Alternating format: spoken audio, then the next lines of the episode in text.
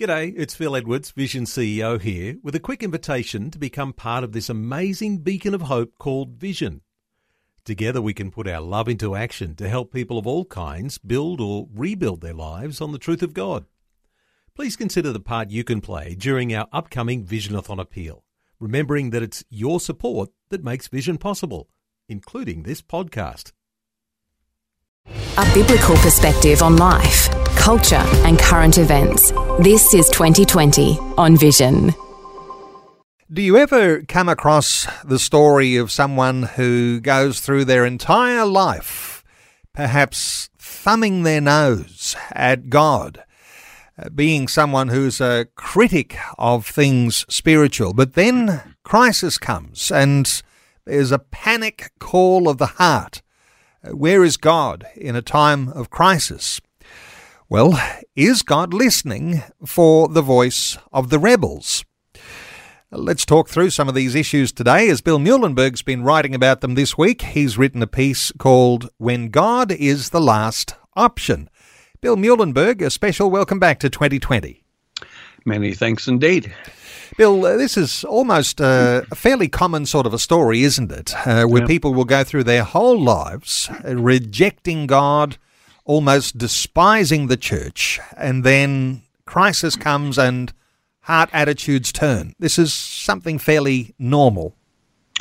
Yeah, that's right. Uh, in fact, I guess my life, uh, in many ways, you can say that was the case. I rejected God for at least up to my teenage years, didn't want much to do with Him, but. Um, Oh well, crisis came, including you know the whole bit, depression, suicidal thoughts. So for me, I came to God through Christ in a time of crisis. Then all of a sudden, yeah, then I was happy to pray, happy to seek His face. But yeah, that's true of many people. And uh, a couple of uh, incidents I had spotted just on television, of all places, the other night kind of, well, led me to write this whole piece. One was just a kind of frivolous thing, which is another thing we hear all the time, right? God, if you exist, uh, give me, you know, help me find a parking spot, right? Or, uh, you know, God, help me to get this dress that's on sale. Uh, you know, people, are probably Joe Pagan, who will just throw up a silly prayer because they really want something, uh, even though they have no clue who they're praying to or, you know, if they even have a religious bone in their body. But yeah, as you say, there's more serious uh, situations. And the other program I just happened to uh, glance at as I was flicking channels, as I sometimes do. Uh, it's evidently a missing person show. I guess it's a series, and I'm presuming, right? It, they're always happy endings, right? You wouldn't want to probably watch a show where somebody's missing and they never find them. So in this case, at least, uh, one of the episodes was about a four-year-old girl who had gone missing in remote Tasmania.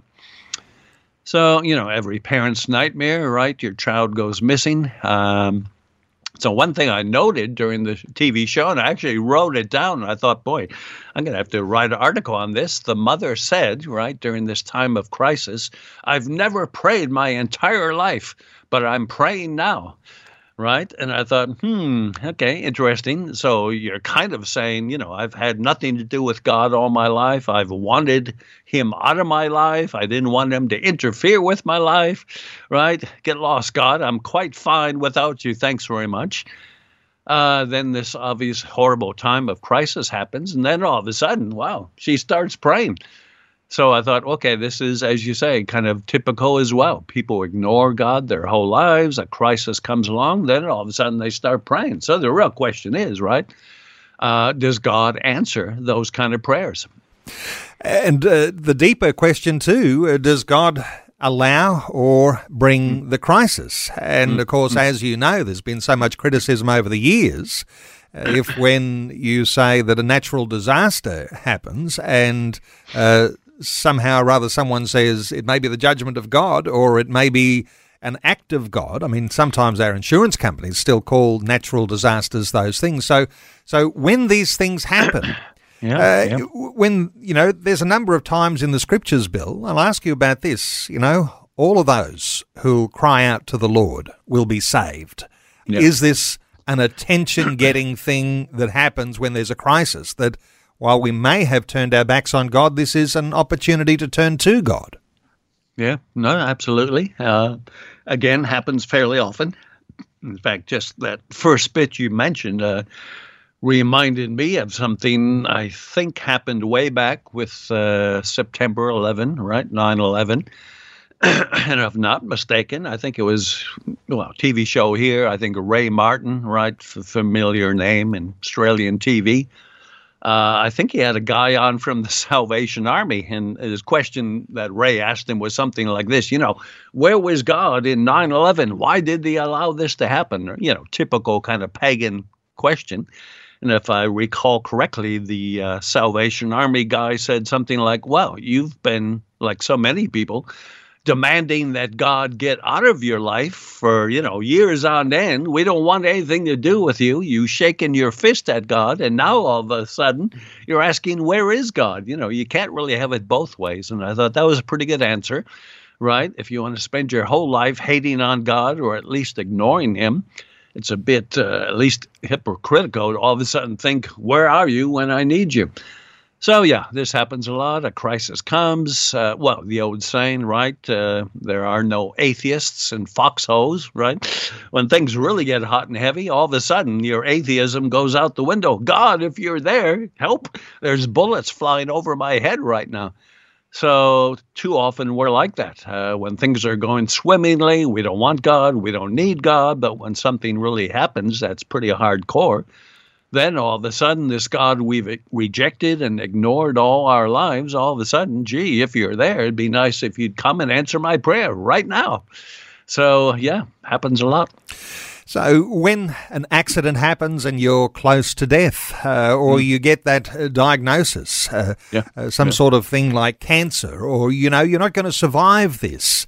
Uh, is that an attention getter? Uh, mm. Some people might even blame God because He didn't reveal Himself earlier than that. But uh, what are your thoughts here for you know for that for that bit of bad news, uh, that crisis that comes, and what it is even in the human heart that calls out for the higher power or you know the hmm. God of the Bible to come and rescue him? Yeah.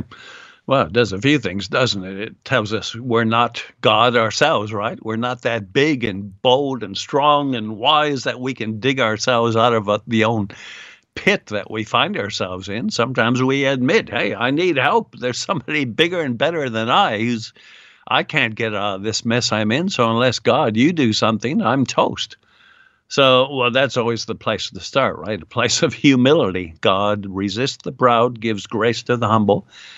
And again, that cry of the pagan for, you know, I'm in a mess, I'm desperate, you know, if you exist, reveal yourself to me, you know, I'll serve you, I've had enough, I've tried everything, I can't do it. So that prayer of salvation, that prayer of repentance, that much I think we can say, yeah, God will always listen to and answer that kind of prayer. It's more these other prayers, right?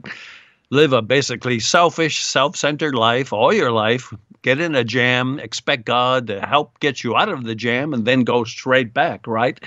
To your selfish life. Well, there we have a lot of passages in Scripture that talk about, well, no, God actually does not listen to the wicked. Uh, I quote quite a few actually in my uh, article. In fact, at some points, God will even tell, say, a Jeremiah, don't pray for these people. I'm not going to listen. You know, don't even bother to pray. That's pretty hardcore right? Can you imagine God actually telling one of his prophets not to pray for somebody? Well, on occasion, that's what God did. So, um, so certainly for the wicked, which the Bible often talks about is those that God will not hear their prayer, uh, we have to be careful and not just assume every prayer is going to be answered. And by the way, it's not just pagans, right?